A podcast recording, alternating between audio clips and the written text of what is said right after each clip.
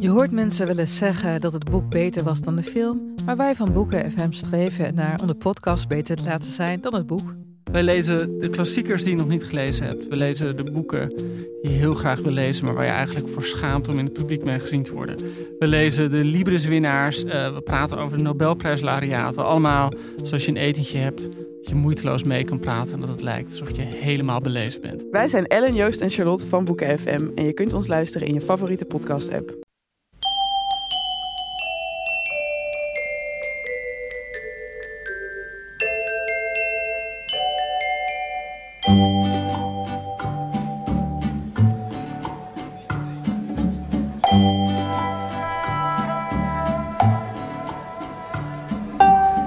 Welkom bij aflevering 177 van de Echt Gebeurd podcast. Waarin waargebeurde verhalen worden verteld door de mensen die ze zelf hebben meegemaakt. In deze aflevering een verhaal van Johnny Dactan. Het thema van de middag was vechten of vluchten.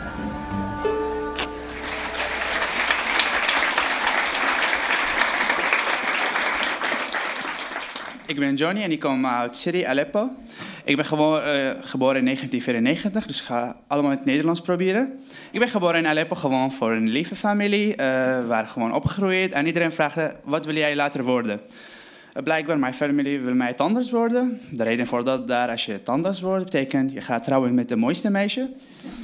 Gewoon, weet ik niet. Iedereen wil met arts of tandarts. Dus ik dacht, oké, tandarts, leuk. We gaan tandwinkelen doen. Maar blijkbaar moet je in serie 10 halen voor alles. En voor alles bedoel ik Frans, Engels, uh, Arabisch, niet Nederlands. Uh, wiskunde, natuurkunde, scheikunde, biologie. En toen ik heb 9, 9, 9 en 10 en ik ging naar tandheelkunde en toen opeens een oorlog begonnen. Het begint eerst als crisis dat je woont in Aleppo, want het begint eigenlijk aan het einde in Aleppo. Dus het begint een beetje in de buurt van de hoofdstad. Uh, wij horen dat uh, sommige mensen die gaan tegen de overheid. Oh, het wordt leuk, oh, het wordt spannend, oh, wat gaat gebeuren? Uh, blijkbaar, je woont in Aleppo, je gewoon gaat chillen, gaat naar de feestje en andere mensen in andere plekken. Je weet het ook niet, omdat later wat gebeurt, er was geen elektriciteit en geen water. Het had voordelen dat bijvoorbeeld, ik wilde mijn vriendin naar mij toe komen, maar ik woon op de eerste verdieping met vier appartementen. En alle de, um, we hebben zo'n vrouwen die zitten op de deur en die kijken wie komt naar jou toe. Altijd, gewoon vreselijk. Omdat uh, ik was christen en ik was gewoon verliefd op een moslimmeisje. En dat voor mijn man was niet zo chill. Toen ik dacht, oké, dat ga ik niks zeggen. Ik was gewoon eerste jaar tandheelkunde. En ik, ik, ik, heet Johnny, ze heet Fatima. Dus mooie combinatie. Uh, dus uh, we waren verliefd op elkaar. Ik was gewoon, uh, oh, ik ben verliefd. maar het oorlog begint. En, maar toen later moest mijn familie ook vluchten, omdat mijn broer wordt ook opgeroepen op de militairen. Maar dat willen wij niet, want wij kunnen ook niet wapen gebruiken. Blijkbaar ging José als eerst en daarna bleven we met mijn familie. En daarna ging mijn moeder en mijn zus samen naar Libanon en daarna mijn vader. Toen blijf ik alleen in Aleppo chill. Je bent alleen, je hebt de huis. En alle jouw vrienden komen naar jou toe. Oh, waar hebben we een feestje? Johnny House. Oké.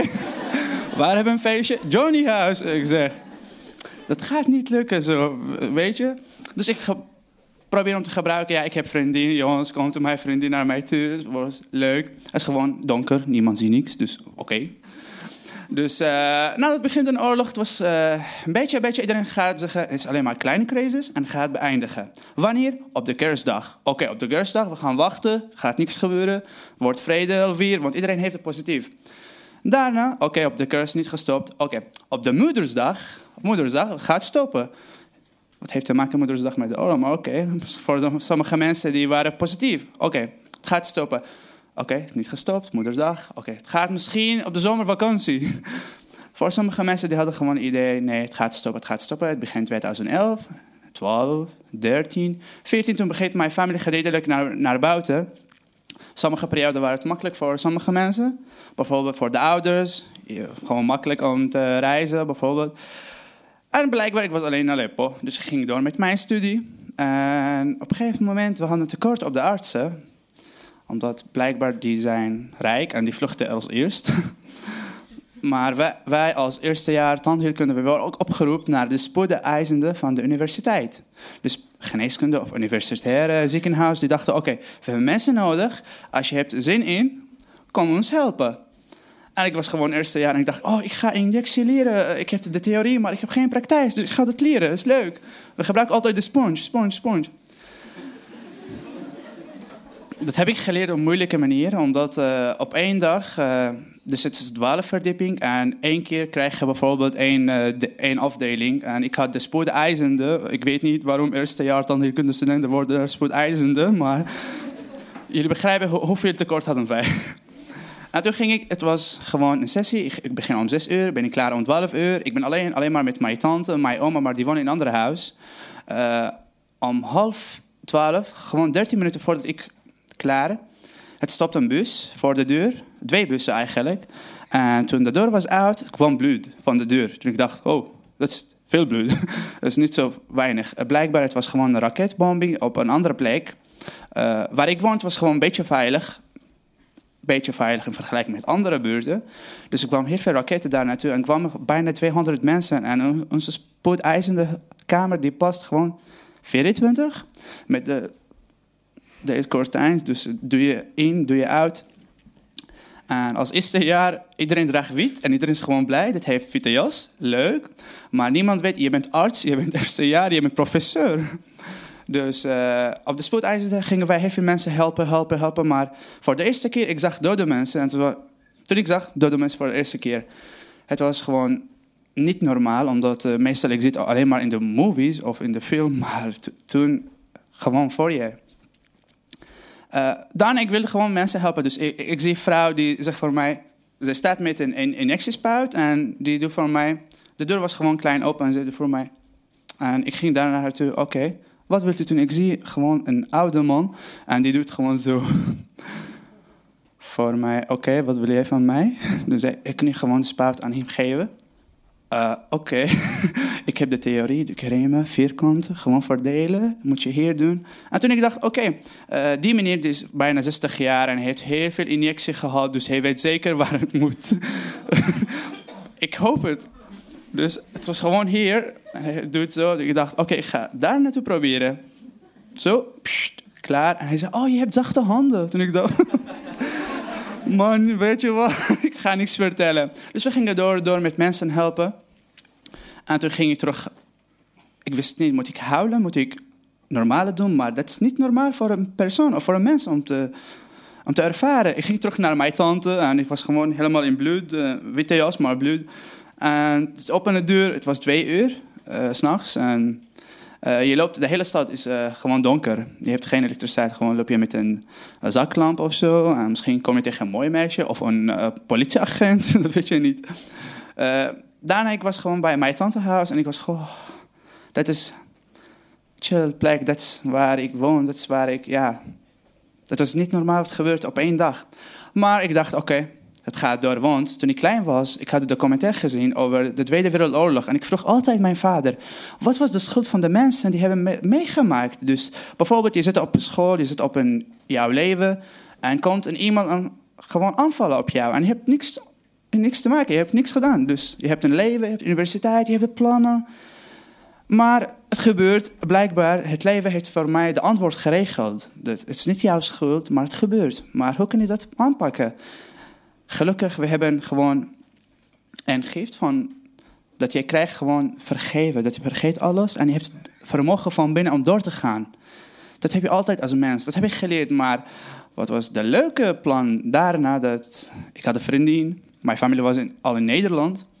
En toen was gewoon de koos. Oké, Nederland of Aleppo. Ja, vriendin of de familie. Toen mijn moeder heeft mij gebeld. Het was klaar. Johnny, je komt naar Nederland. En ik zei... Oké, ik kom naar Nederland, maar mijn vriendin, mom. Heb jij vriendin? ja, mom, ik heb vriendin. Hoe heet ze? En, nee, het gaat niet lukken. Toen ik dacht, oké, ik ga kiezen voor de familie, want het is belangrijk. Je gaat met hun leven, want in Syrië we hebben wij gezegd dat je krijgt één moeder in jouw leven, maar honderd meisjes. Met honderd meisjes bedoel ik niet honderd meisjes, het hoeft niet. Misschien heb ik dat uh, niet goed uitgelegd, maar jullie, snappen het. Oké. Okay. En nu ben ik eerste jaar tandheelkunde uit de VU Acta in Amsterdam. Dus ook het gelukt met mij.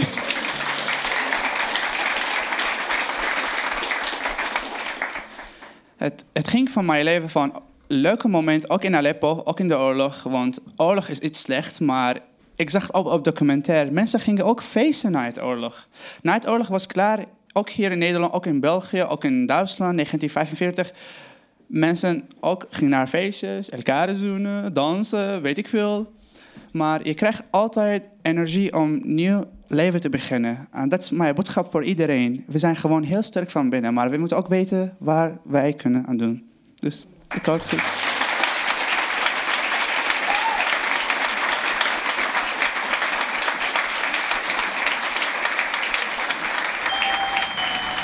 Dat was het verhaal van Johnny Daktan. Johnny woont nu 2,5 jaar in Nederland en studeert tandheelkunde in Amsterdam.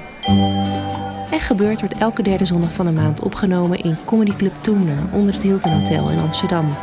De volgende editie alleen is op 16 december, maar is helaas al uitverkocht.